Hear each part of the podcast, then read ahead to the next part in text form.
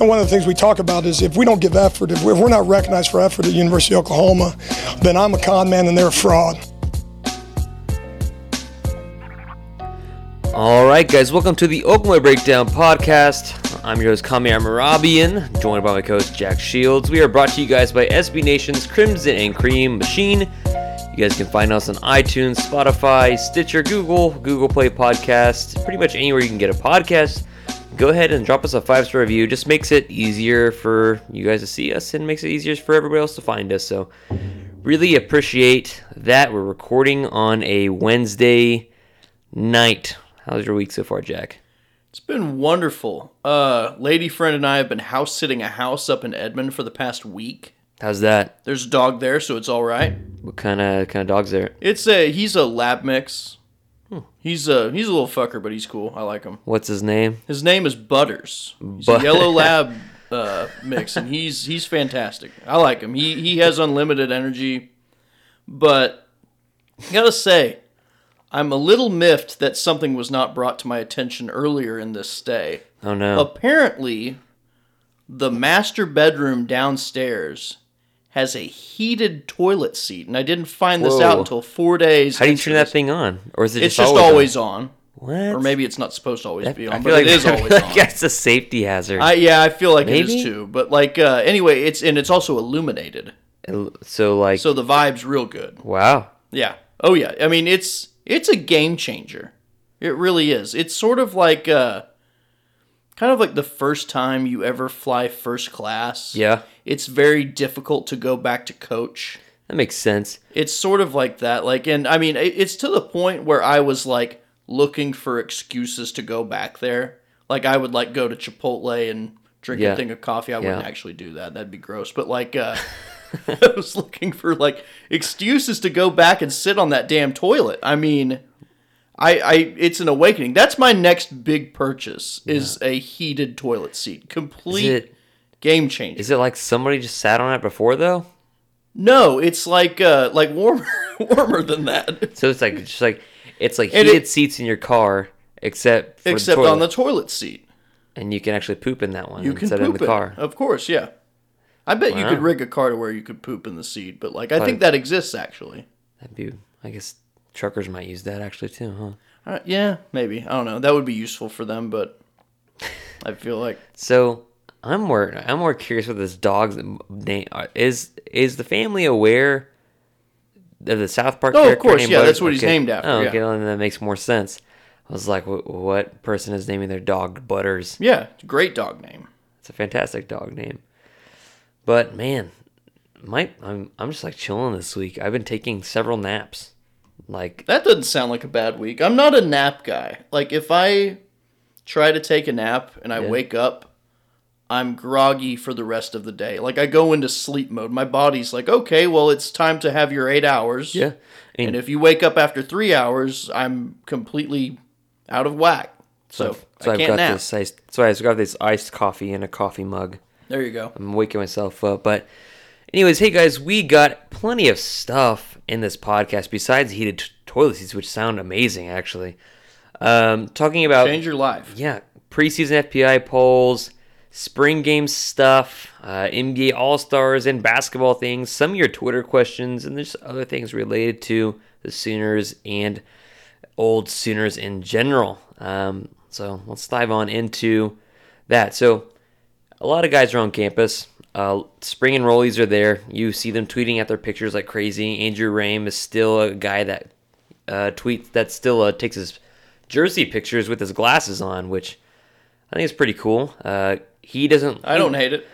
He looks pretty normal. Kennedy Brooks has his jersey picture with his glasses on, and his glasses are off center, so it's a little awkward and odd. But yeah, guys, kind of like his running style. Yeah, but it works. It works. It's functional. So guys are on campus, they're taking pictures in their jerseys, the spring is here. The weigh-ins have already happened. Now, as far as being available to the public for weigh-ins and jersey numbers, that'll be likely to actually come within the next couple of days, most likely by this weekend. But, you know, it's still February. It's not even spring yet. We're a couple of weeks away from March. But what are some things you pay attention to in the offseason to keep you going as far as college football? it's the pickings are slim, dude. I mean, my mind is on the Thunder right now, essentially. Yeah. I mean, and a little bit of recruiting stuff, I guess. I mean, it's sort of seeing them plant the seeds for the 2021 class. Like, I mean, they've already done a lot of that, obviously, but they're sending out new offers like crazy over the past few weeks. So it's interesting to see which guys get those, you know, how many local guys maybe get an offer. Mm-hmm. But as far as team stuff is concerned, it's, I mean, I guess waiting around to see what the deal is with the suspensions, I guess. I mean, which is obviously a big storyline, but there's really not going to be any updates on that. There aren't going to be any big scoops coming out on that. Like, yeah, you're not going to find anything out until basically this summer. And this feels like a time where it's you're grateful to be a Thunder fan, because anything coming out of the camp that is like legitimate news is usually not good news. Exactly, yeah. So like that's probably, and we'll talk about this a little bit later, this is probably why there's a massive decline in attendance to basketball games for the Sooners and even the Cowboys up north in Stillwater, because you have the Thunder playing literally every other day. And so, yeah, I mean, there aren't that many things to keep your attention in the offseason unless it's like just like, oh, the XFL is on, and oh, you know, so-and-so and we're reaching this. for that. I mean, we really are. It's, I mean, I feel like they do sort of get it from a marketing perspective, though, the XFL does. It's one of the few startup leagues that has sort of done that right, I feel like. I read they've done some cool things. I read some stuff where they've already surpassed the amount of money that the AAF or whatever. They did that like in the first week, yeah. That's pretty crazy. That is crazy, yeah. And they've got that, I guess, this sponsorship deal with Bud Light Seltzer. Yeah. Every single locker room, they're celebrating with the Bud Light Seltzer. Even Landry Jones celebrating with the Bud Light Seltzer. Landry Jones from Artesia, New Mexico. That is correct. Yeah, it's just like, it's pretty weird. Like and we'll talk about it a little bit later. It's just like really funny how they have those cameras on the sidelines, but. Recently on ESPN, they came out with the preseason FPI poll, and well, they had the Sooners third behind Clemson and Ohio State, and then to round out the top five, Alabama at 4, Penn State at 5. They had also had Texas at 7, and then A&M at 8. How much stock do you put into any of this? Should we put any stock into it? See, this isn't really a poll per se because it's like the FPI or whatever, but like I kind of. Sort of, like, obviously Texas needs to prove something in order for me to actually believe in them, but I do kind of get it just because they're returning a lot of production. So them getting a little bit of preseason hype isn't that weird to me. Right. Does that make sense to you? And then A&M returning Kellen Mond, even though he wasn't that great down the stretch last year. I really don't like Kellen Mond as a quarterback. But, like, I guess returning a quarterback means a lot as far as, like, returning production as far as these metrics are concerned. Unless and stuff you're like that. OU. So, yeah, exactly. I mean, OU's getting an upgrade at quarterback, but... yeah. No, you're going to hear... Don't say that too much. There are some Jalen Hurts truthers out there that I really think he's pretty fantastic. I love Jalen, but no. Like, he's a above-average quarterback. You're going to see a lot of national prognosticators who maybe don't pay that close of attention saying... Well, what's Oklahoma to do, or what's Oklahoma going to do without Jalen Hurts or Kyler Murray or Baker Mayfield? And they're going to be a less. They of don't those listen. People. Yeah, there are going to be so few. Of Every those single offseason, it's how is Oklahoma going to replace X skill position player? It turns out that Oklahoma recruits skill position players quite well and has a system that's very friendly for them. So it's sort of a moot point at some point. I mean, Oklahoma's always going to be good on that front. Do you think it comes down to defense and offensive line? You think at media days this year, one of us should stand up and ask a question on Lincoln Riley and be like, to Barry's point last year, do you think Oklahoma will take a dip in production offensively this year, heading into the 2020 season? Go for it, man. I'll leave that to you. And then Barry's gonna murder one of us. Division III basketball coach looking ass. Hey, those jackets are expensive. It's just like he looks like he bought them like at a consignment store. But they're so expensive. Like, I think I was talking. All of his clothing looks like it smells like smoke. Yeah, that's fair. I think I was talking to Keegan or somebody, and Keegan Renaud, Sooners Wire, and just talking about Barry's outfits and like. How much money those things are worth, especially those coats. It's just unreal. I wonder if Barry's going to ask that question again, but in that's a lot of money to look like a tacky ass. I mean, it's wild. But he's Barry, you know? And it's all too big for him. Too big. That's fair. That's fair. It's like the real Slim Shady out there with, like I said, with jackets. But, this offense is going to be fantastic. And, I think that could be something I see Barry Tram going over there and asking it in jest and not seriously after seeing what they did with Jalen Hurts. And that would be kind of funny. I think it'd be funny, too. But he's pretty decent at self-deprecation. He is, unless it's Russell Westbrook. But if you're Lincoln Riley, and just as the head coach of this program moving forward, you know, what is the most important thing to you that you feel like should or needs to be accomplished this offseason in order to really propel yourself into this 2020 season as far as going all in for a national title? Because at this point, it's not Stoops. It's not 10 wins and a conference championship. It's national title or bust again. It's that mentality. So what's the most important thing that needs to be accomplished, you think? Basically, as far as things that are within his control, offensively, it's basically just getting Spencer Rattler mentally prepared for what he's about to face, because the offensive line is going to be fine. Oh, yeah. The skill positions are going to be more than fine.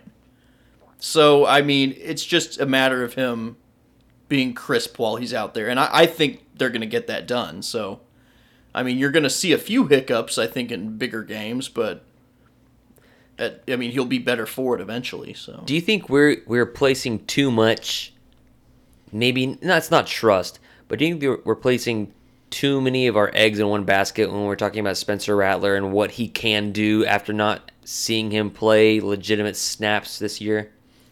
I think it's sort of fair to ask that, but at the same time, he's as physically talented and as, natural of a thrower as any quarterback that Lincoln Riley has ever had under his watch. So I think, obviously, there are going to be some hiccups, like I said, but I think as far as overall efficiency is concerned, you're going to see an uptick offensively. I think of Baker Mayfield in his first year at OU. Yeah. Exactly. He was making big plays. He was putting up big numbers, but he had some head-scratching hiccups. Yes, he did. You might have a little bit of that from Rattler, too, because he's a big risk-taker. Yep. He's very confident in his arm and his abilities, kind of like Baker Mayfield. But that's what you want, Of course. But offense. At some point, like in 2016 and 2017 with Mayfield, he sort of... he transitioned. Yeah, he did. Yeah, and that offensive line is actually pretty good, too, finally. Oh, yeah, next year. Of course. And, he's reaping the benefits of that, big time. Because you talk about... And Rattler's going to have a phenomenal one in front of him. He's going to have everything he needs to run the table this year. You talk about... And be a Heisman candidate. Yeah, I agree. And his odds are better... Higher than Hard-G Ellinger. Yeah, they are. And you talk about him being a gunslinger, and you talk about him being very confident in his arm to where it could get him in trouble. And that's exactly what people said about Baker Mayfield. Yeah. And you'll see a little bit of that. You'll see some head-scratching picks from time to time. But as far as overall efficiency is concerned and yards he puts up and yards per play and things of that nature, it's going to be wild. You're going to need that gunslinger mentality to operate that Lincoln Riley offense. Of course, yeah, of course. Because you saw, we see firsthand the last 4 or 5 games for the Sooners this past year, that if you don't have the confidence and really if you just don't show that confidence and ability to throw willingly over the middle and take risks, as you saw it in Jalen Hurts, the offense doesn't run functionally. Now, of course, will you put up points just because you have CeeDee Lamb and you have all kinds of other dynamic playmakers? Yeah, you will, because the offensive line is big. Last year you're referring to. Yeah, it'll dominate the Big 12. That offensive line will, and you have CeeDee Lamb on the outside, and you have your own legs as a Jalen Hurts, whereas this year you have some really good safety valves and guys like Lee Morris and Nick Basquin, But you never use them. And to play, yeah, exactly. And this year you have and then last year, of course, Jalen, he didn't necessarily have the best offensive line guys, especially on the tackles. And this year, Rattler got to sit out a year, really understand the game at a deeper level, understand the game from Lincoln Riley at a deeper level, and his offensive line's better. Does he have CeeDee Lamb? No. But does he have a few guys that are more than capable? He has Jaden Hazelwood, who is capable of being every bit what CeeDee Lamb is. Yeah, I agree. Which is insane. So yeah, but it's absolutely true. Same with Weiss. I think you're totally spot on when you say, you know, it's getting Spencer Rattler ready. I think that the rest of the offense is ready to roll. That's literally the rest of the offense is ready to roll. There's only one of those 11 guys that is not ready to produce. You could plug in one of these other quarterbacks on the roster, and it would still be an elite offense, as far as numbers are concerned, at least. But, I mean, with Rattler, obviously, it could be untouchable, so especially by the end of the year. Since you said getting Rattler ready, I'll go the other side of the ball, and my job is to get the other quarterback ready, which is the quarterback of the defense, and get that other inside linebacker, Mike, ready to command that defense, whether it's Deshaun White, Caleb Kelly, Brian Asamoah, or David Oyewu, who they have experimented with or going to experiment with. Yeah, I know. I see the look. Bit of an eye raiser, but yeah, it's kind of it's where you're at from a depth perspective, though. I mean, it's tough. And now you actually have coaches on the defensive side of the ball that you can lean on, like a Brian Odom, that people really like. Kobe McKenzie, we'll talk about maybe a little bit later. I mean, a guy that's massive reclassified for 2021. He's a 2022 kid, and I was like, okay, I really don't care right now. That's so far out. He's already physically ready to be on campus. It's wild. Him and his dad figured it out to get reclassified for this coming class. So now it's like, okay, I care about this recruit now. So we'll talk about that a little bit later. But spring game stuff, it is going to be – I had maybe a Freudian slipper, something like that. I thought it was 420. Get your mind out of the gutter, Kamiar. 418, April 18th. It's federally illegal still. Federally. But states are different, you know. That's the reason why the Civil War happened. It's a joke, not really, but that's what people in the South will say. It's for states' rights. But anyways, Lincoln Riley didn't really want to say whether or not it would be a night game. It's going to be a night game. It has to be, right? After seeing how big of a hit it was. Yeah. Playing under the lights, it was fun. Yeah, wasn't it on a Friday last year? It was a Friday, but I mean that was because of the weather situation, all the storms that were going to happen, and yada yada. Saturday night, I mean, that'll be more convenient, for families and stuff like that. That was the one complaint about Friday last year. It would be tough for families, and people stuff like still that, showed up and getting off from work en masse. It's a great attendance. I mean, it's going to be.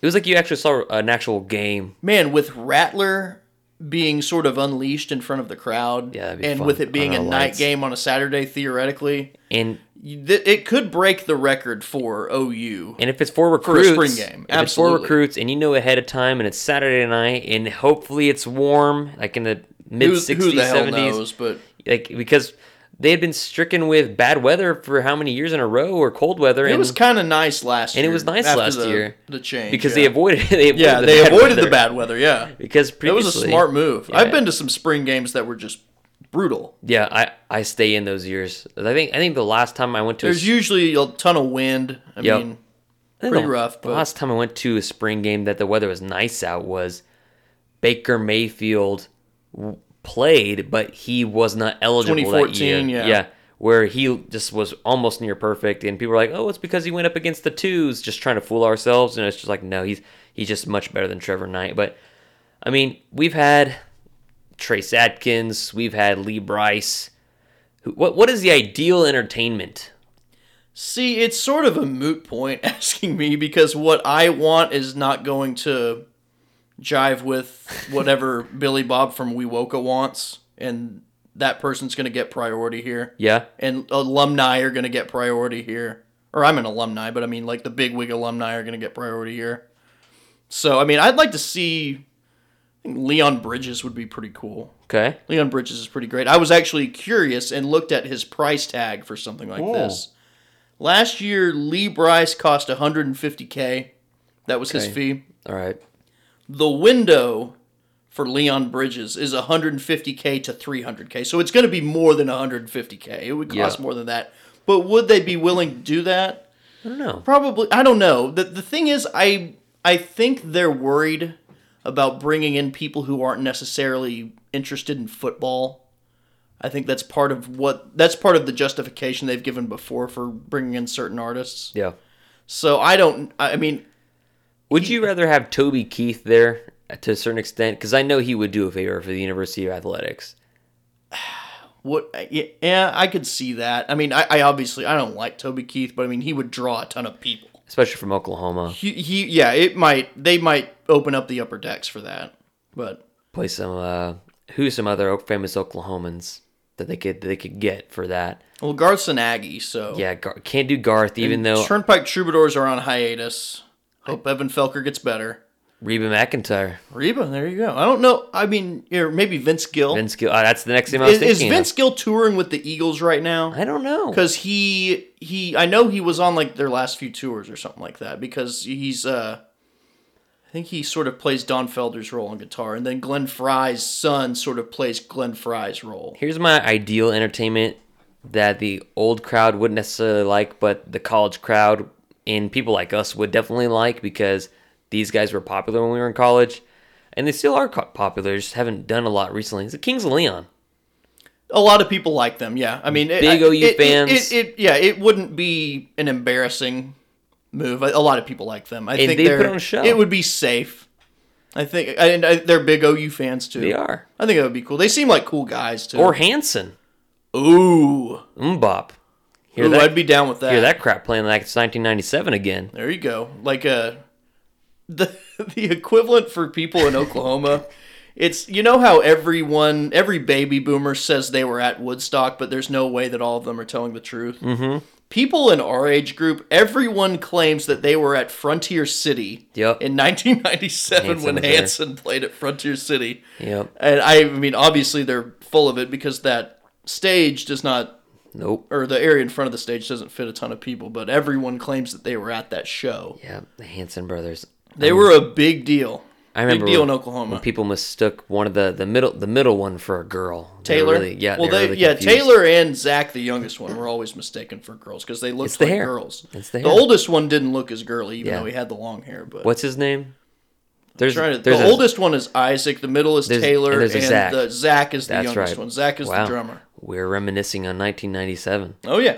Good times. That was fantastic. But yeah, I think ideal entertainment, I would like to see Kings of Leon because those, the follow-wills. They'd put on a good show. I've seen them before. They love it. They love OU. They love OU athletics. Seem like good dudes. I love Garth. Like Garth Brooks is like the only country musician I really actually am down with, but he's an OSU grad. Yeah, he has played at Owen Field before, but that was a charity thing. He did that for Toby Keith's thing after the tornadoes. That's right. But yeah, because they played. So he wouldn't do it for the spring game. I think the OSU crowd would ostracize him if he did that for the spring game. But they played Garth at the Peak the other night.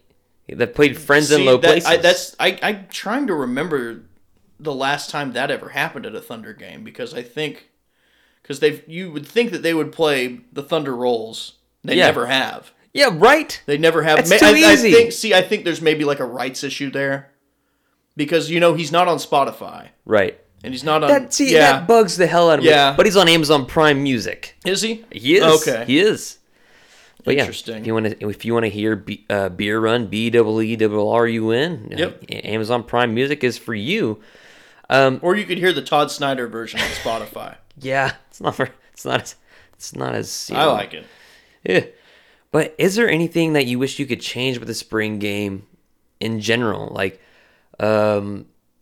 ones-on-ones, of course, they hardly ever have enough guys on roster now. Exactly. Now this year that are healthy for spring. Yeah. I mean, they keep people out. They don't want to. This year, maybe so, because they had so many early enrollees for the spring. I just keep on remembering Travis Lewis. They had Team White, Team and Team Red, and they had they bet a steak dinner, and he showed up to whatever, wearing a white suit. You gotta love Travis Lewis and really eccentric players. Absolutely.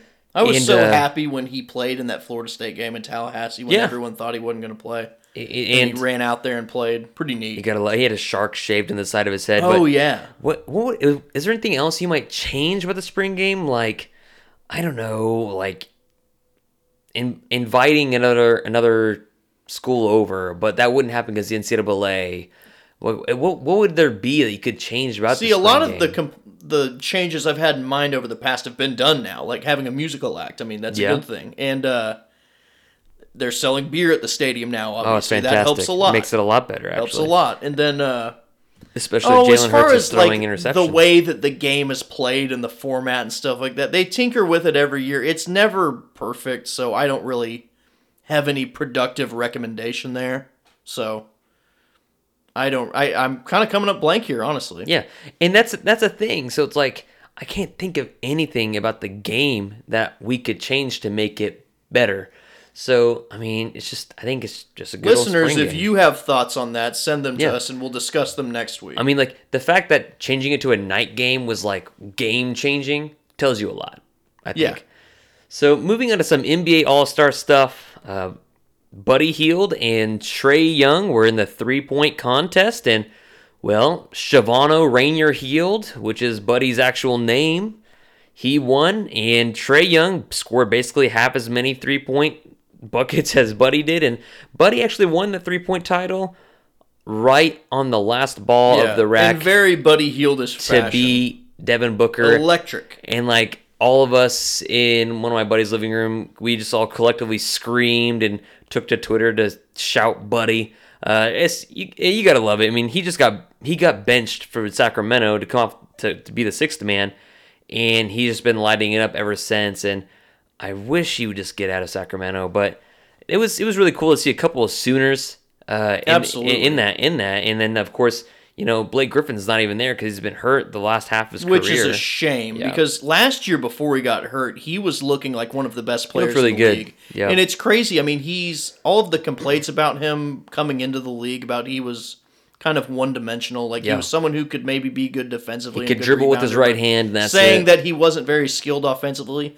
At this point, he is so skilled offensively. One of the most skilled offensive players in the league. It's amazing how much work he put into his game. Those knees aren't holding up. And yeah, exactly. And it just sucks that it's not working out from a health perspective. But hopefully next year he'll be good as new, but who knows? Yeah, and then so it's just really cool to see a couple of Sooners there playing that in the three-point contest, and of course Trey was there for 1 year, and Buddy all of his career, and it's just really. I went back to look at Buddy's career trajectory at OU. You look at his numbers year by year, freshman to senior year, and you just see massive jumps from freshman year, sophomore year, junior year, and then like the amazing senior year he had, where like in Lawrence in the fog, where he should have they should have won.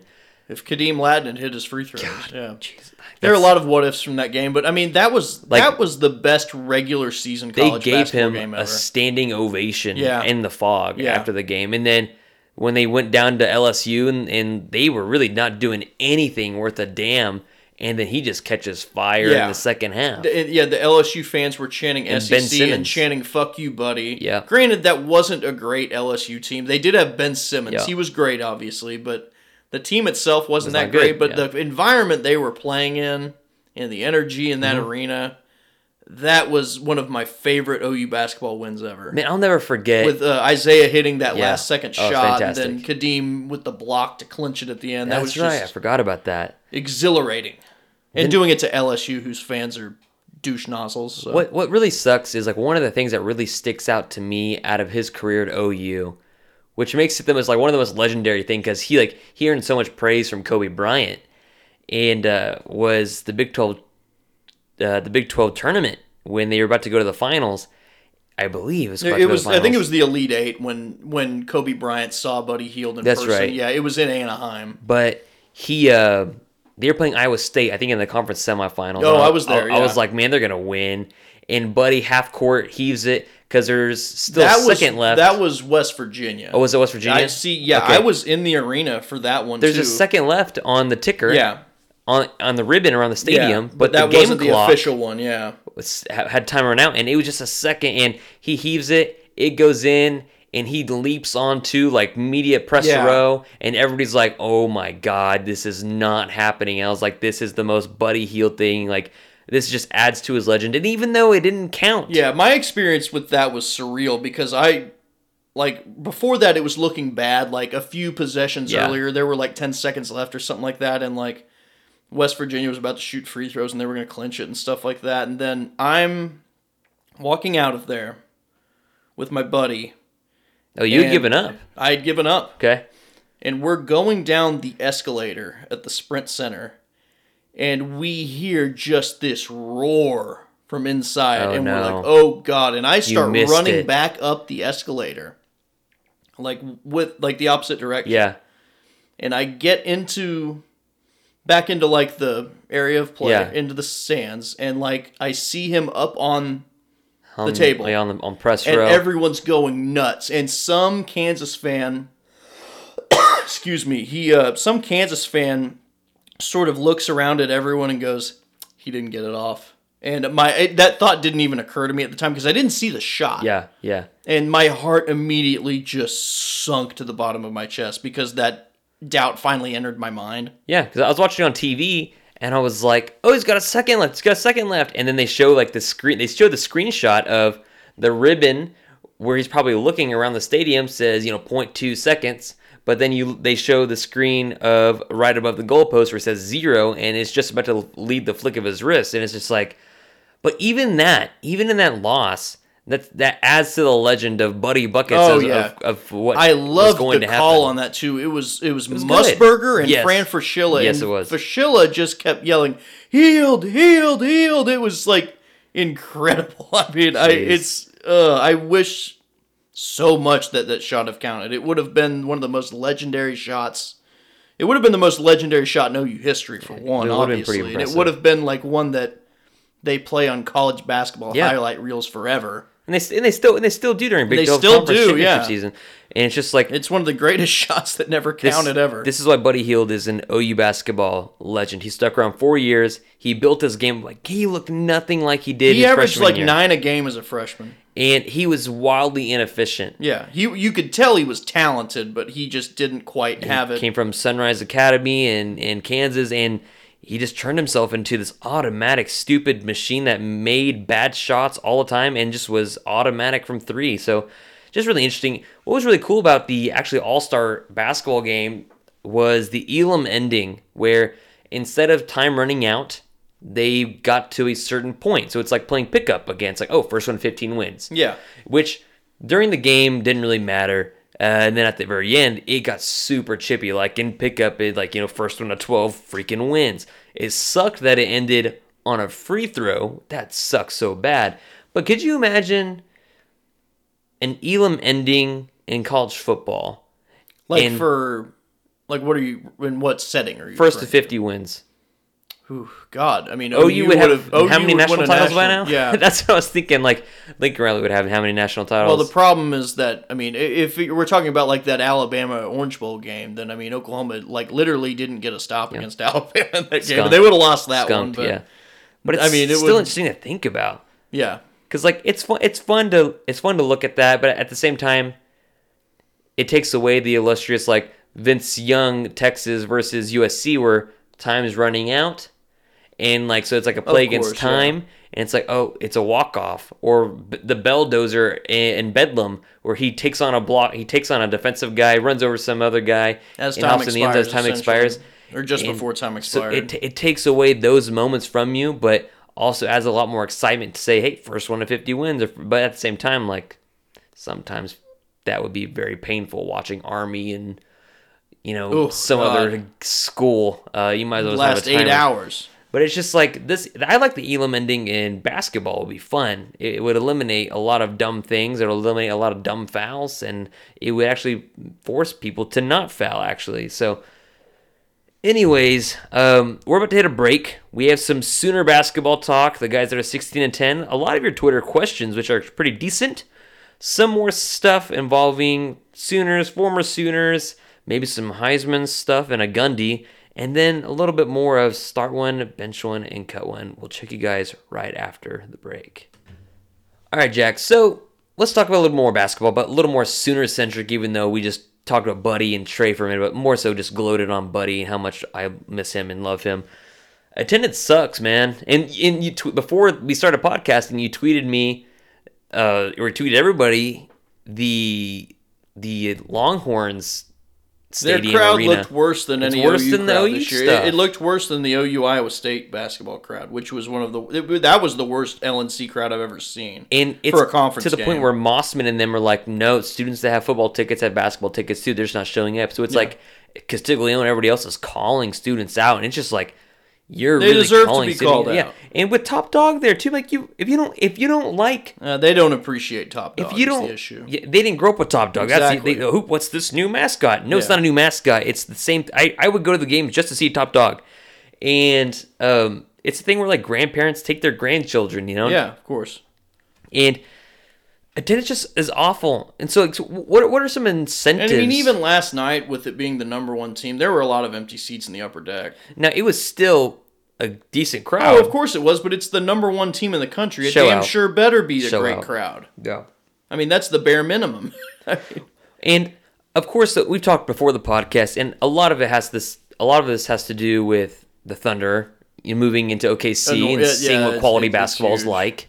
A lot of people cite, like, the time commitment and the financial commitment of having to choose between the Thunder and OU basketball. I think that's a part of it, but I think it has more to do with sort of the psychology of the fan in this market. Mm-hmm. I think it's very difficult to go from watching a Thunder game where people make layups and hit mid-range shots and don't dribble the ball off their foot. Yeah. It's just, college basketball is often unwatchable.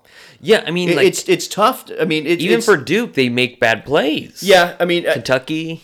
I think, like, and also when the Thunder moved here, the standards for what constitutes a big sporting event changed.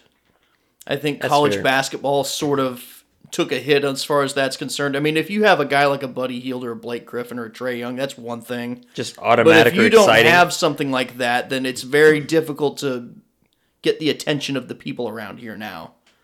I mean, and that's not just college basketball, and it's not just OU. I mean, OSU's having trouble with attendance as well. Yeah, and granted, that's partially because they've been shitty for the past several years, but like when the team is good. I mean, and the thing is, OU basketball, they don't just have to be good; they have to be entertaining. Yeah, like Sampson, his team struggled with attendance quite often because it wasn't exciting basketball, and they were good. Yeah, they were very good. They were elite, sometimes, but they weren't that much. And it's just like the Blake Griffin show shows up, dunks upon dunks upon dunks. All right, we'll show up for that. The Buddy Hield show with possibly a Final Four run shows up, and that crowd wasn't even always the best, but a lot of people were there. There were decent crowds. And they were affordable, too. And these tickets are super affordable, but it's just like they're so inconsistent. They're not going to make... They might make the tournament, but they're not anything special. I think they are going to make the tournament. This is going to be the third year in a row where they make the tournament without being a very good team at all. It's possible. So, like, see, that puts OU basketball in a weird... And the OU leadership in a weird spot, too, because OU... They're making the NCAA basketball tournament. That's basically this program's standard. Make the tournament. Make the tournament every year. Be consistent. But at the same time, I mean, they're doing well enough that you can't really justify moving on from Lon Kruger. Yeah. So the program. I mean, I could justify it by watching his offense. That's true. I think that's the one area where they could maybe nudge him out. The defense is good though, and that's why they're staying in these big games with like Kansas and Jim Molinari was a big time hire. Give Kruger credit for that. I mean, that's helped immensely defensively. So what are some incentives that you might offer to students in order to make attendance better? They've tried an awful lot at this point. I mean, I honestly I'm not sure if there's any magical marketing maneuver at this point that is going to get people in the seats, to be perfectly honest. Mm-hmm. I think the product just has to be better. What if you... I see, one thing, though, person I worked with the Chiefs, he also worked in the marketing office at Kansas State, and he helped with women's basketball at Kansas State. Okay. They gave out free bacon to students to come to the women's basketball game, and they sold out the student section. No way. Go for it. What were those things that they were trying to put on your car window before they never even took off? Those big yellow things that instead of it was a boot basically for your car, but it opened up a book on your windshield. What are those things called? Not the plankton. What was that thing? Yeah, I don't know. It was like a big yellow... The barnacle. And it got taken away like a day later because everyone was making fun of them. You said the plankton, some character from SpongeBob. The barnacle. But yeah, it's like maybe if you said, hey, the incentive is you come to the game, we will prank one of your friends and put a barnacle on their car and we won't take it off for 6 hours. I feel like that's a lawsuit waiting to happen. But would it fill the stands? I think it might. I'd do it. I think the student section at least would be filled. One thing, I mean, obviously they sell beer in the stands. So, that's obviously, if they have a fake ID or if they have a real ID, they can get their beer. Dollar beer night. I like that. I think that would. I feel like maybe improving fraternity relations and stuff like that, that would probably help Greek life. I think Capel made a lot of effort there. Yep. Which you haven't really... I think Kruger probably has made some effort there, too. I obviously wasn't a student when Kruger was the coach, so I can't really speak to that. But I know Capel made a lot of effort there, so that's one thing he did right. Yeah, that's fair. That is fair. And so the Sooners are 16-10. They've got it at OSU, Tech at home, at West Virginia, Texas at home, and then they round out the season at TCU. They realistically, to me, need to win three of those remaining five to get into the tournament. I definitely think they should beat the heck out of OSU, but you never know with OSU. They can beat Tech at home. They can beat Texas, and they've already shown that they can beat TCU this year. That West Virginia game, I don't think West Virginia is like super incredibly dominant. Now, Oklahoma beat them in a good showing. Win from an NCAA tournament perspective because they West Virginia gets a lot of respect like in the net rankings and stuff like that. So that was a big win. I think all these games are legitimately winnable at different variations of difficulty, but I can see OU beating OSU, Texas, and TCU, or OSU, Tech, and Texas. I could see them maybe beating Tech at the peak. Yeah, that's right. It's on Sunday. I think that's doable. I mean, Tech's pretty good, but they're beatable. So I could see that happen. Yeah, I could definitely see them winning three of those games. And, you know, like you said, I think that would get them into the tournament. That would and winning 19 games. 9-9 would get them in. And Devian Harmon, I thought he had some interesting comments about his own frustrations with the team.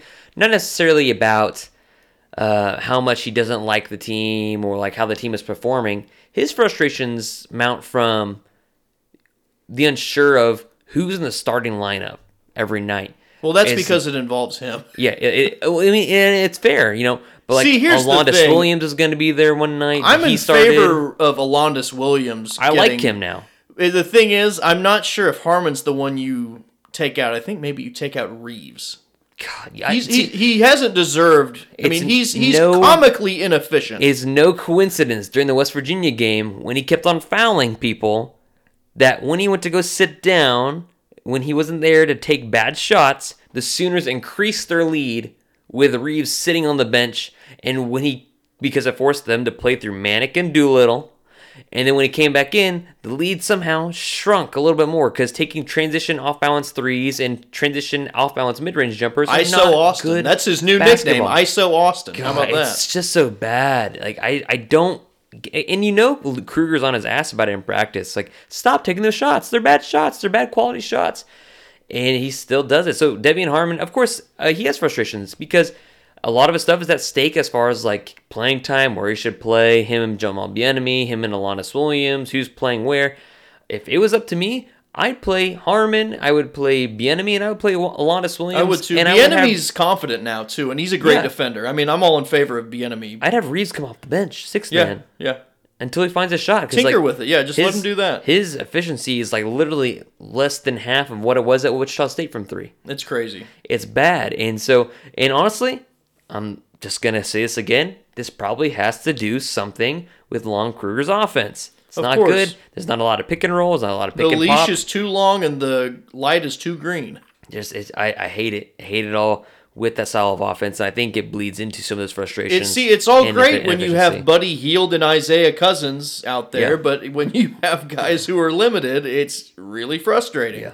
Oh, God, I hate it. It's so bad. But we have some Twitter questions, and one of them, I guess, can serve as a recruiting outlook, kind of. We'll talk about it a little bit more. But one of them is from that blonde girl at OU Girl. Robin's a fantastic person and an even better friend. She says pod dog, and I always forget what this means. But I think it's time to talk about, like, maybe your favorite dog. Someone who can be the face of this podcast. Yeah. Right now, Butters is in the contention, the dog I just dog-sitted. What about your parents' dog? Nick is great. What about Nick? Nick is like an adorable dog. He looks like a show dog golden retriever. He's ornery. Yeah. But he is He's a good boy. Fantastic. He's a very good boy. Yeah. He's very sweet. He's like 7.5. Yeah, he's not too hyper. I think I met Nick once, right? And you did meet Nick. Yeah, we podcasted. Yeah, he came over while we were podcasting, and he puts his head on your leg while you're podcasting. He's a good boy. He is a very good boy. 10 out of 10. But yeah, you've got some pod dogs here. I got some pod dogs here. One's in the bedroom next to me watching. She's actually watching an ESPN 30 for 30. Which 30 for 30? It's the one with Coach Mack at Colorado. Great one. And it's got Eric Bieniemy, yep, Jamal Bieniemy's uncle, yep, who should be a head coach, but for some reason, he absolutely should be a head coach. Nobody's hiring him away, and I, as you being a Kansas City fan, I'm sure you don't mind that he's not being hired away. I'd like to see him hired away because it's bullshit that he's not being hired. Yeah, you like to see better for him, but at the same time, you're not necessarily upset he's going to be still. I mean, as selfishly as a Chiefs fan, I like to have him around because he's awesome, but he absolutely deserves to be a head coach. His name's been thrown around for the Colorado gig, but if I were him, I wouldn't do that. Nope. I know, obviously, he's an alumni, but that is a dead-end job. Yep. Don't take it. They don't put enough resources into that gig. They don't really have very fertile recruiting ground. I mean, Boulder's great, but I mean, if you're not going to put resources... They haven't been good since Gary Barnett and like Bobby Purify, and those folks were still there. Oh, I loved that backfield. Chris Brown, Bobby Purify, the Houston kid. It was good. They were good. I remember reading those Sports Illustrated magazines and the Athlon Sports and seeing Bobby Purify and all those guys on the cover. I was like, oh, and they were like, Athlon Sports would say, oh, that's a loss, or that they put an asterisk and like, oh, this is a game that we have no idea what's going to happen, and that game was an asterisk for OU way back in the 2001. Yeah, OU did. This was fun. Trying to think, OU did win that game. They did. Yeah, they did. Barton. Or no, they didn't play them that year. They didn't play them until 02. That's right, and they beat them in the Big 12 title game too. The South-North scheduling was the same in 2000 it was in 01. Right. So they played Nebraska and K-State and Kansas again in 01 and switched over to Colorado. I miss having 12 teams in the league. You do too. Who would be your two that you would add? Two Arizona schools. Same here. It makes too much sense. Yeah. And I mean, the Pac-12 is struggling so much from a revenue perspective. Yeah. I mean, you might be able to convince them. With the SEC deal, where they're making way more now, like... Dude, scoop up both those Arizona schools. I don't give a crap about what BYU's whatever statements are on athletics. Get them for football only. Yeah. And then just add, like, I don't know, somebody add Cincinnati because you wanted them in the first place so many times. Give West Virginia a neighbor. Yeah.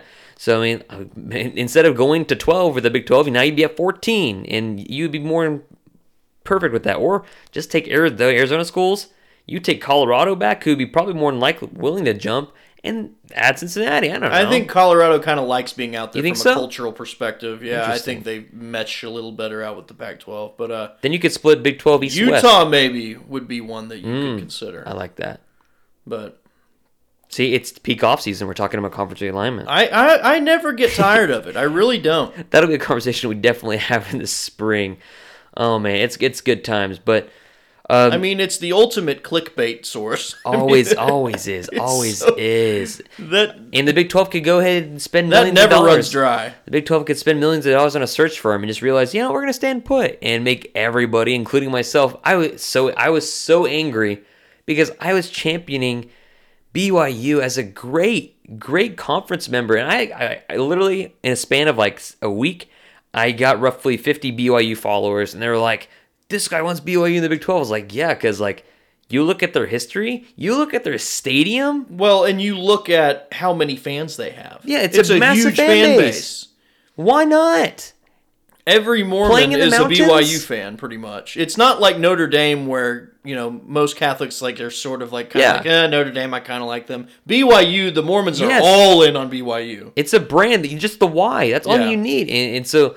They'd be fantastic, but again, they couldn't get over a lot of stuff, and I don't even know if they actually intended to expand, even though they spent those millions of dollars. But next question is from @Aaron's Nearly. LeBron the Goat is his Twitter name. He wants to know the outlook for the 2021 recruiting class. So I just went with a couple of big names that they're definitely... one to get. Of course, Caleb Williams, a quarterback, who actually now on the updated 2021 rankings is the number one quarterback, and a lot of signs point to him signing with Oklahoma. He's higher ranked than the Vandergriff kid, even. And when Vandergriff signed during the summer, he was number one. Vandergriff's the pocket passer. This guy's the dual threat. And you know, and people are like, but he had, because Caleb Williams, he took pictures in the Clemson uniforms, and people are like, oh no, he's going to Clemson. And then he took pictures in the LSU uniforms, like, oh no, he's going to go be at LSU. I would say, if I were an Oklahoma fan, I'd be very comfortable with Caleb Williams being my signal caller for the 2021 class. He likes OU. Lincoln Riley likes him a lot more. One comp that I kind of like for Caleb Williams is a right-handed Tua.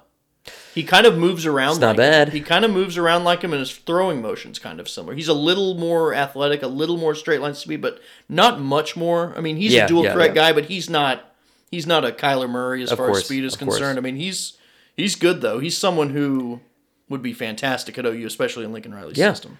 And Caleb Williams is one of the top guys in the top 100 and the number one quarterback. And DeMarco Murray, his main assignment basically is, hey, you come here, you're learning on the job as far as coaching, you get me one of these two guys, or both, I don't know. You get me Kamar Wheaton from Garland, Texas. I mean, you were a Cowboy when he was growing up, and you were the face of the Cowboys for that time as far as, like, the NFL leading rusher and dynamic athlete. Or you go get me Trevion Henderson from the East Coast, where Oklahoma's had a lot of success lately with Lincoln Riley. And that's from Virginia. In Washington Redskins country, too, so he's well aware of DeMarco Murray as well. So you go get me a bit of weight there. One of those two guys, and I have nothing to say as far as, like, Oklahoma, who's leading for who, because, honestly, there are so many offers going out this past 2 weeks, you can't really get a grasp on it until spring game and more of these other Sooner squad link up 21, whatever it is that they're using. You can't get a grasp on it. But the main thing you can see with the 2021 recruiting class is lock down the state of Oklahoma. Ethan Downs is already the ones that you want, at least. Yeah. Ethan Downs already is Sooner. And you've got some more quality guys on defense. Kendall Daniels from Beggs, who we actually had to Google where Beggs is before the podcast. A 6'4 safety, which basically that's an Alex Grinch wet dream right there. 6'4, 190 from Beggs, which is an in-between Okmulgee and, where is it, Sepulpa? Between Sepulpa and Okmulgee. Yeah.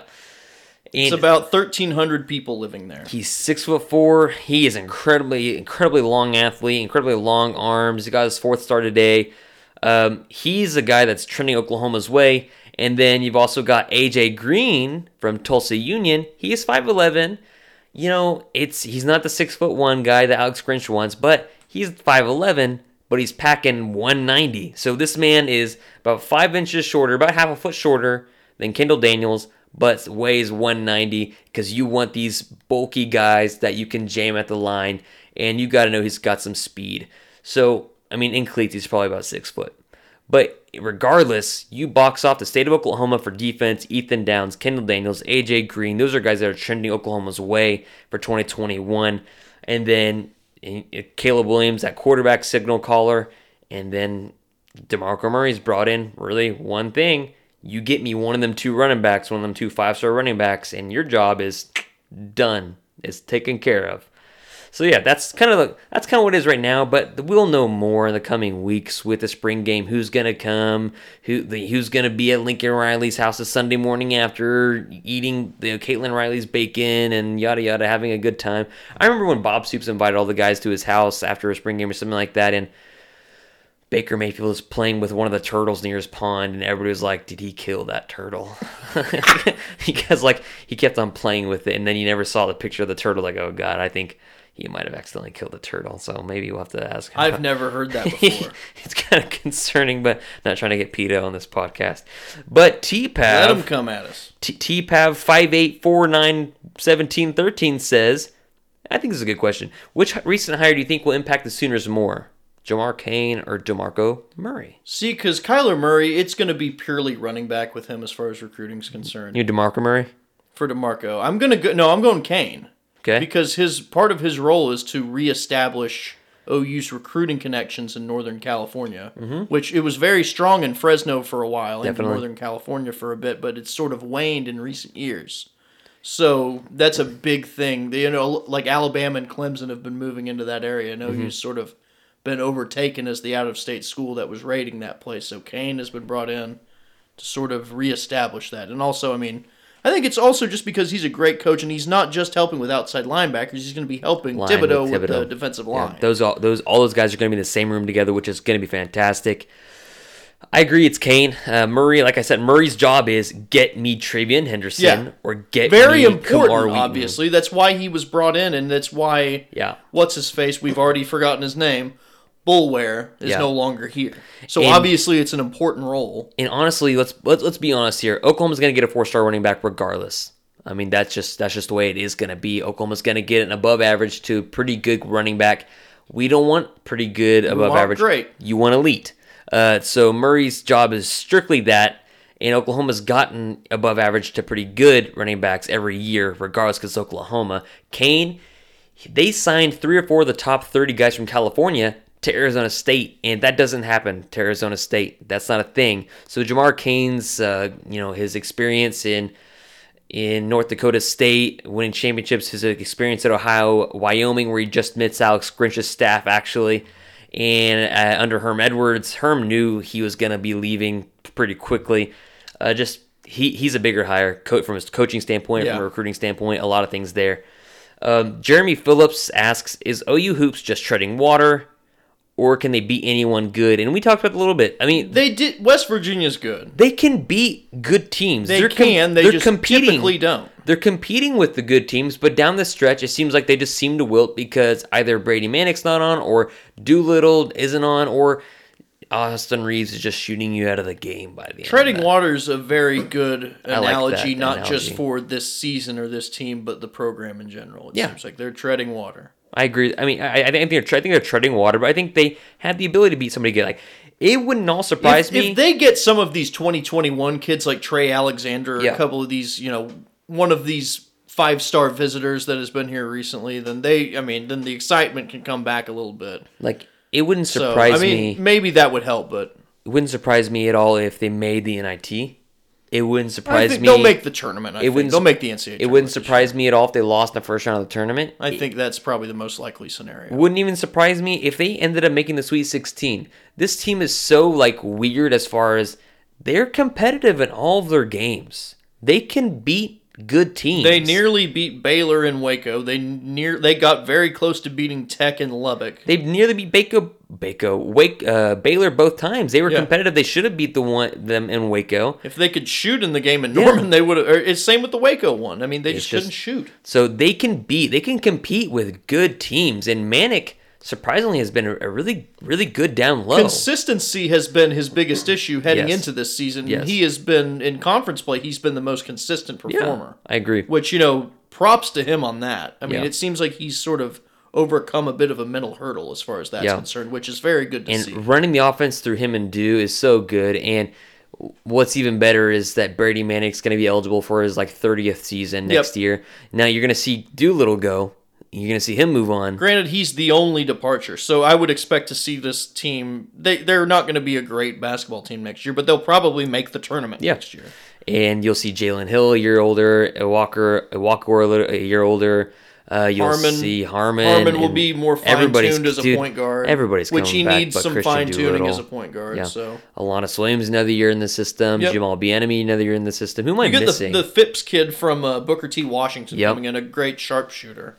So you're getting Reeves guys. Is back, and so I really like that Alanis. Maybe he won't suck next year. Alanis Williams is one of the JUCO products that has really panned out for big fan for of him. Alon. Big fan, and he's not afraid to throw it down. His effort is consistent too. He's one of the first dunkers for OU I've seen in a while that I'm like, I like that. Yeah, do more of that. He's not afraid to take off. He's not. He's successful fairly often. Fantastic. Stick his freaking forearm in the rim. I'm here for it, buddy.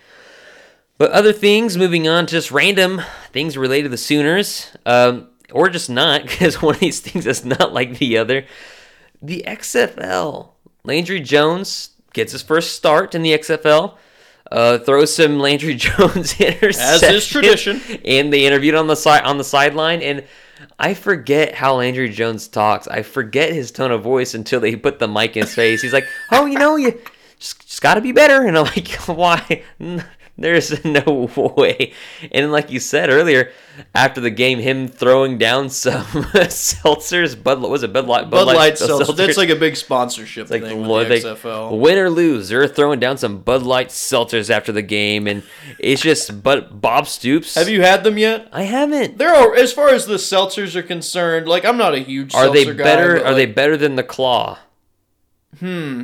They're comparable to the Claw, I'd say. Okay. They're better than the Natty Light Seltzer. Okay.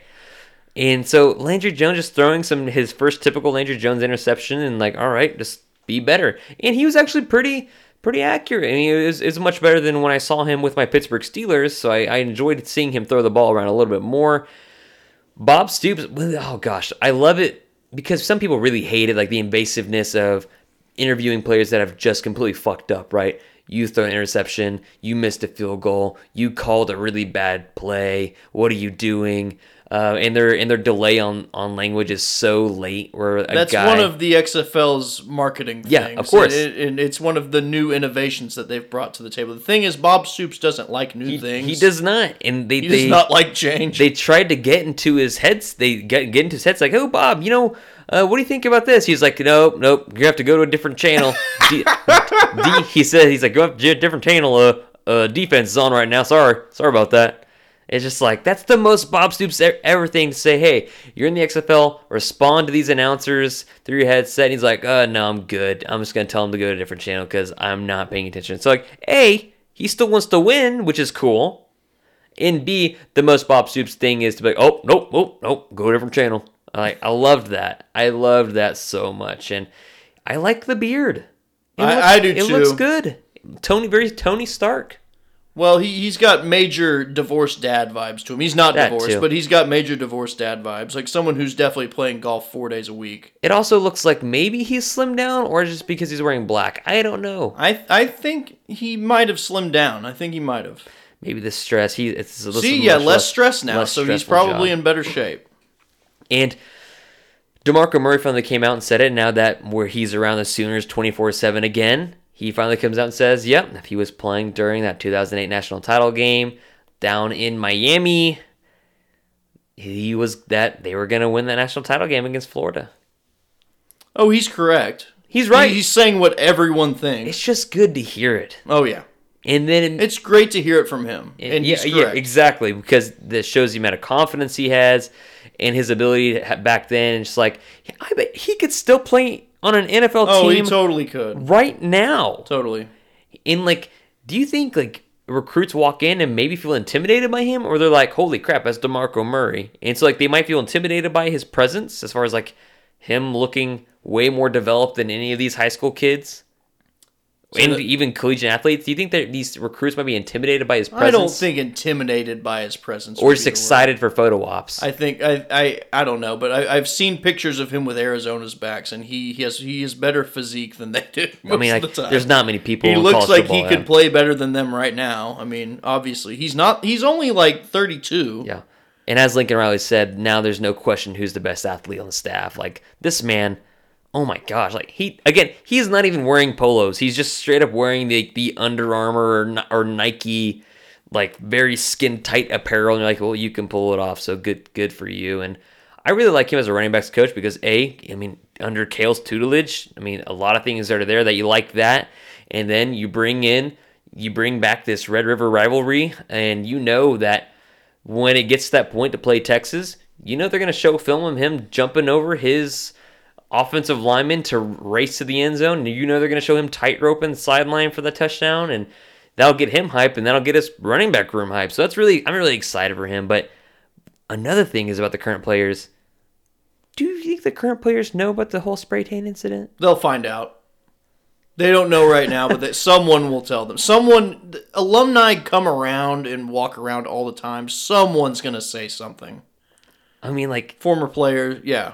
It has to be there. Oh, totally, yeah. In some capacity. And that was a big thing on Twitter. Like that was only like 5 years ago. Gosh, that was 5 years ago. Yeah, and that was on it was all over the place, on SB Nation and Deadspin and all that stuff. People started customizing their DeMarco Murray 29 jerseys with spray tan instead of Murray on the back. No, they probably know about that. God, that's important, but.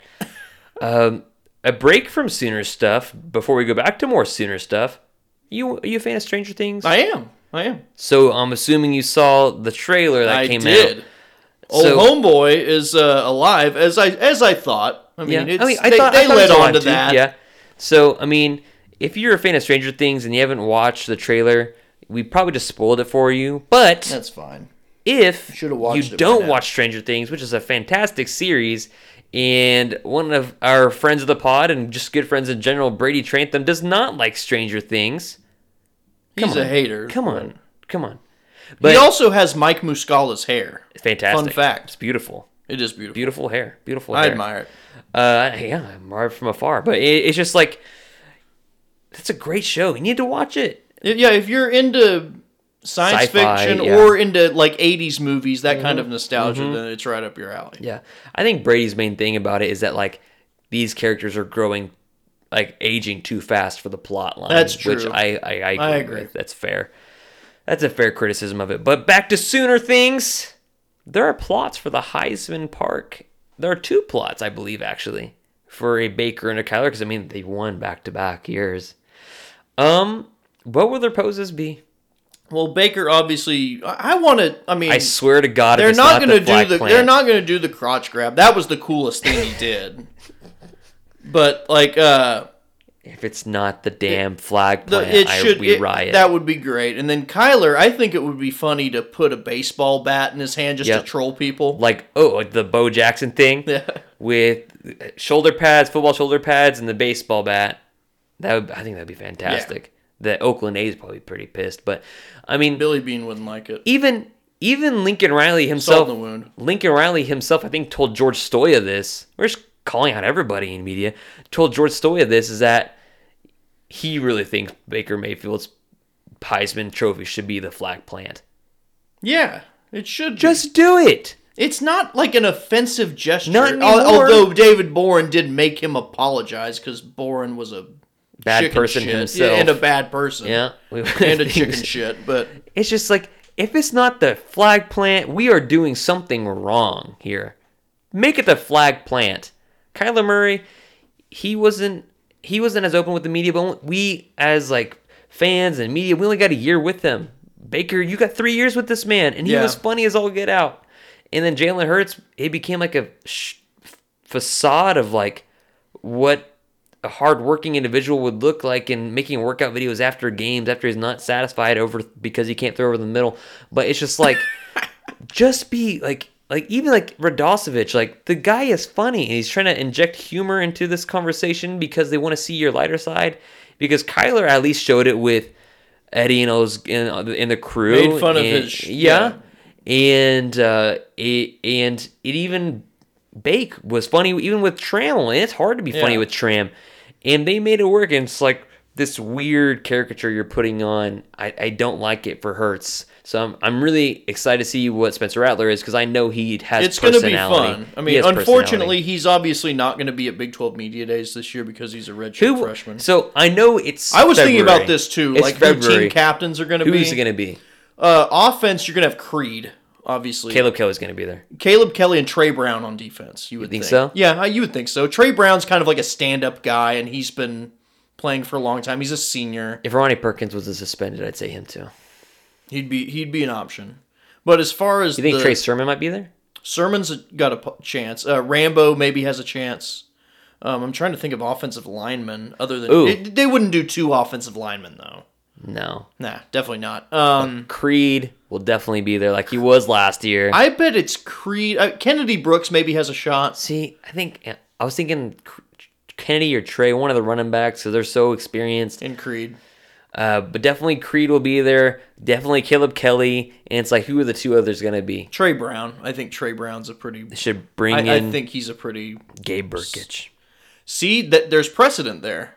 Seibert was a captain at one point. He was a fifth captain. And Seibert missed kicks, and Gabe Burkich so far has not missed one. He literally has not missed one. He's perfect. I'm worried about what's going to happen to his psyche when he finally misses one. You remember Roberto Aguayo? Yep. Florida State. Third rounder, right? Yeah, third rounder. Like, left early, and he was he sort of, like, he was picked that highly because partially because of his ability. Yeah. and then also because he was so good his first 2 years. And then he had that thing at Georgia Tech. I was there in the press box at Georgia Tech. The miracle on Techwood Drive when they blocked his kick and ran it back, and he got helicoptered around that dude. Mm. And he was never the same after that. It ruined him. It's easy to ruin the psyche of a kicker. Yeah, remember Austin Seibert's iPad when they had plays and it was just put it through the uprights, and every time he missed it, I missed a kick, it was like, oh, well, let's reference your playbook once again, put it through the uprights. But imagine taking a kicker in the third round, though. God, yeah. Come on, be better. I don't even remember who did that, but was it Tampa? It was Tampa, yeah. Gosh, be better. Trying to sell tickets with an FSU guy. Oh, Brother, Where Art Thou? The Mike Stoops joins his brother on staff. No, I'm not talking the Dallas Renegades with Bob again. I'm talking Mike Stoops joining his brother as a defensive backs coach at the University of Kentucky. You have any thoughts on that? Well, you have this section labeled as Oh, Brother, Where Art Thou? I would say that Mike Stoops is a man of constant sorrow at this point. Damn it. Set myself up for that one. I think he'll actually be good in the SEC. See, yeah, I think so too. Because they pass 8 times a game. Well, see, not anymore. I mean, not anymore. Kind of. It's making evolving its now. It's making its way. Like LSU, down. I mean, was running a Big 12 offense. Alabama is getting closer to that. No, be quiet. You're unleashing our secrets. Georgia hired Todd Monken. Yeah, they're gonna try to be good offensively now. Gosh, but unreal. I think he'll be good under Mark Stoops. I think defensive backs in the SEC, they're recruiting guys that are big enough to play bump and run, and guys come up and run support. And I just never thought him and his older brother Bob, just like they just weren't meant for this league as far as defense. No, Alex Grinch, you see in his first year, took the same players and made them number one in several categories except what he promised, turnovers. I think those come this year. But I think it's just so interesting that, you know, this brother to brother stick together, I guess, man. They love their nepotism. From Cardinal Mooney to OU to now Kentucky. They're going to bring in, what's his face? Bruce Kittle probably pretty soon. You know, it's interesting, though, because Mike was at OU, went to be a Wildcat at Arizona, and I was a Wildcat at Kentucky, right? Aren't they Wildcats? Kentucky is Wildcats, that's correct. Right. So... doesn't have to really dig too deep into the mascots he's had to coach under. But did you see Mike Gundy on TikTok today? I don't know what the fuck TikTok is. Whoa, what? I'm 31 years old. I don't do the TikTok. I mean, okay, I have a TikTok account. Do I post... What is TikTok? All right, basically it's this. I'm being an old man now, but whatever. TikTok is essentially Vine. Okay. Except you can have like different sounds played for you, different sounds that are already made readily available to you. But otherwise, it's just a new Vine. Okay. Originally, I can get behind that. I liked Vine. It was simple. But now it's like there are different things. Like there's like dance moves on it with like music that you have certain dance moves that go to it, but also just funny stories that are there. So I have a TikTok account. I don't make videos. I just like watch funny videos. I like the ones, and I send them to like my fiance and my sister. I'm like, oh, this is funny, and they usually end up with animals or something just stupid or disgusting. But yeah, it's basically just Vine, because Vine said they were coming back, and then they just never did because Pornhub offered to buy them, and they said no. So they turned that down. Yeah, they did. That probably would have been pretty lucrative. Lubrative. Good grief. Sorry. You reached for that one a bit. You reached more than I did for the Oh Brother Where Art Thou? I reached around for that one. Okay. Well, that was a little better. That was you know, God. Well done. I'll tip the cap to you on that one. Gonna have to stop the podcast. But let's go to our start one, bench one, cut one before your weekly segment of The Bachelor. I don't have much to say about The Bachelor this week. I just hate... Peter, he sucks. Let's talk about linebackers. We've talked about wide receivers and running backs. We're not going to talk about quarterbacks for a minute. That's for the offseason, a little bit later. But Teddy Lehman, Curtis Lofton, Kingfisher, Kenneth Murray. Start one, bench one, and cut one. Here's the thing. Do they have to play in 2020? Because Curtis Lofton is the best tackler I've ever seen. One of the best tacklers I've ever seen, like pure tacklers. But in coverage, he was a liability. Let's say... Especially in the NFL. They couldn't play him on third down. Let's say, let's place them in their respective places. So, no, not 2020. Okay, so then I'll go Curtis Lofton. Start one, right? I'd start Curtis Lofton. That was the best season I have seen by an OU linebacker in my lifetime. He was incredible. Yeah. This next two get a little more difficult. I mean, he wasn't the Butkus winner just because he wasn't on like the preseason watch list. Yeah. He was the best linebacker in the country in 2007. Yep. And the other two were on watch lists, and Teddy did win the Butkus. Let's see.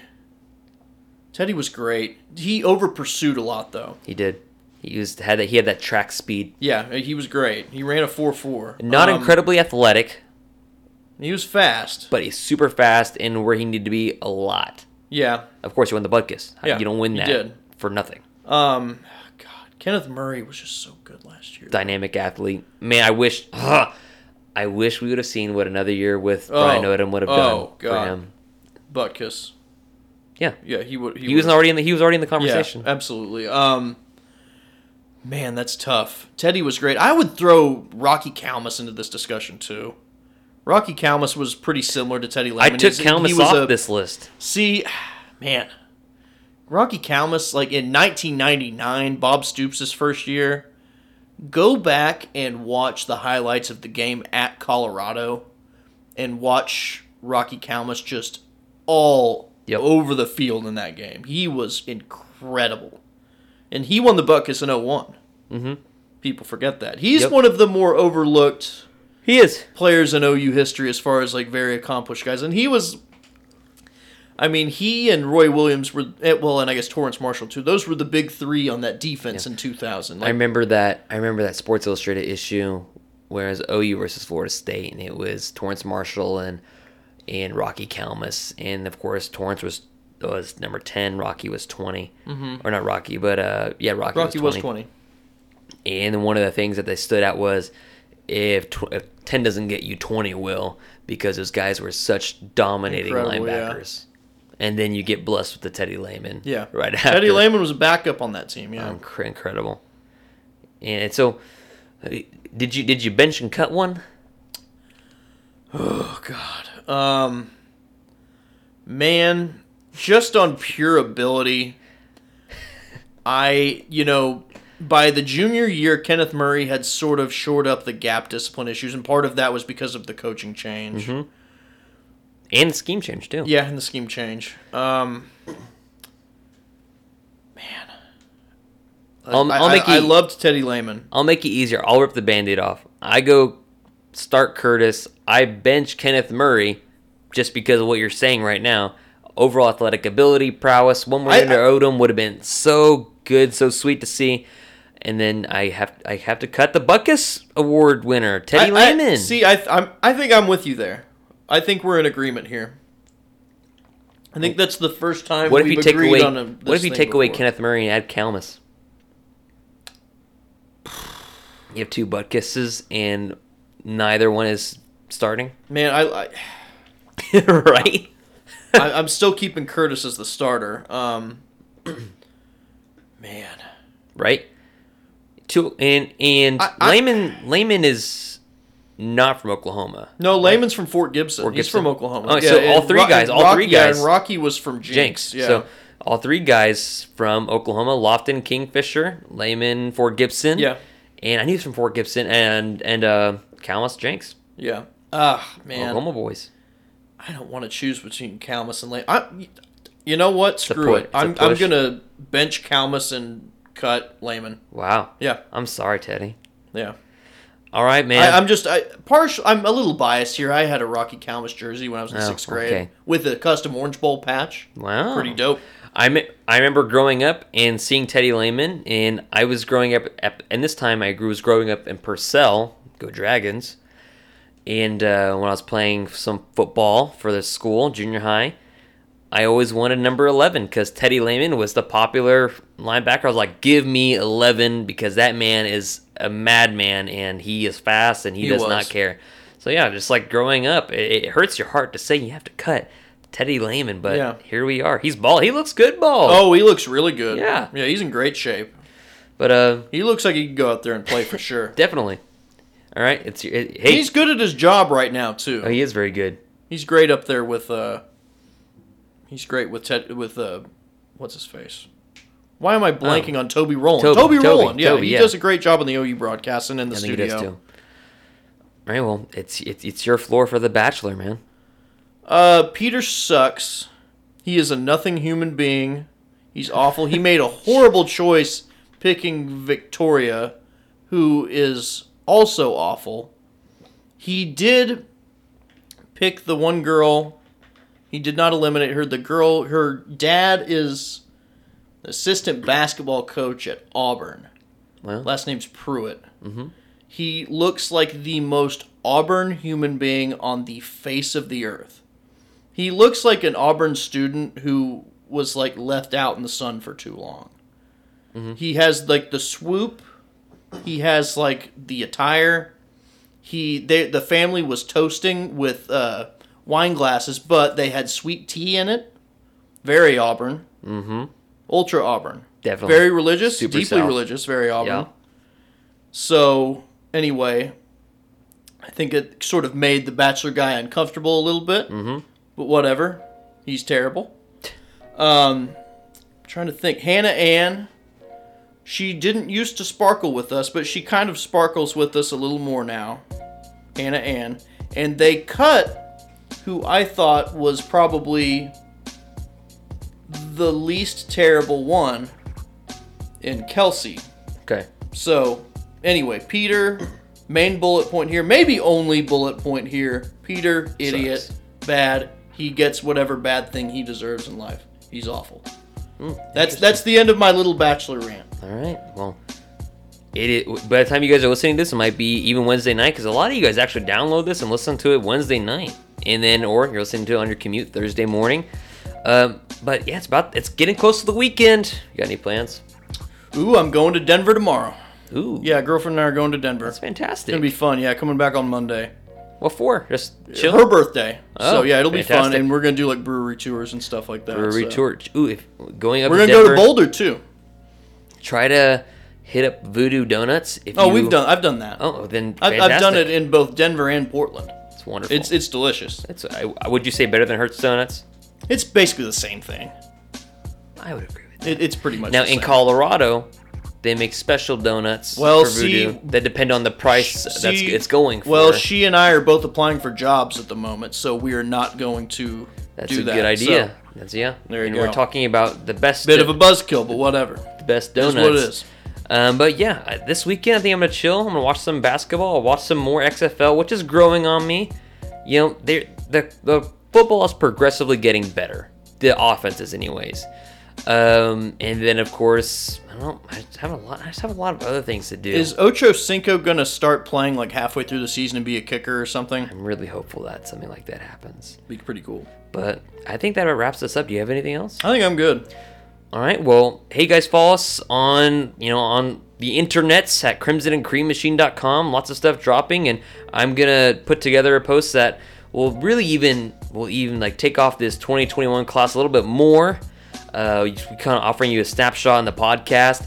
Go ahead and follow Jack at CC Machine or his personal kind of J. Larry Shields. I'm at Kamarabi and CCM. Again, guys, we're on iTunes, Spotify, Stitcher, Google Play, and Google Podcasts. But mostly on iTunes, you can give us a 5-star review. We really appreciate it. We're at 91 now, I believe. Still a few away from 100. We really appreciate it to get us there. Makes it easier to find, and appreciate you guys, and we'll check you guys later.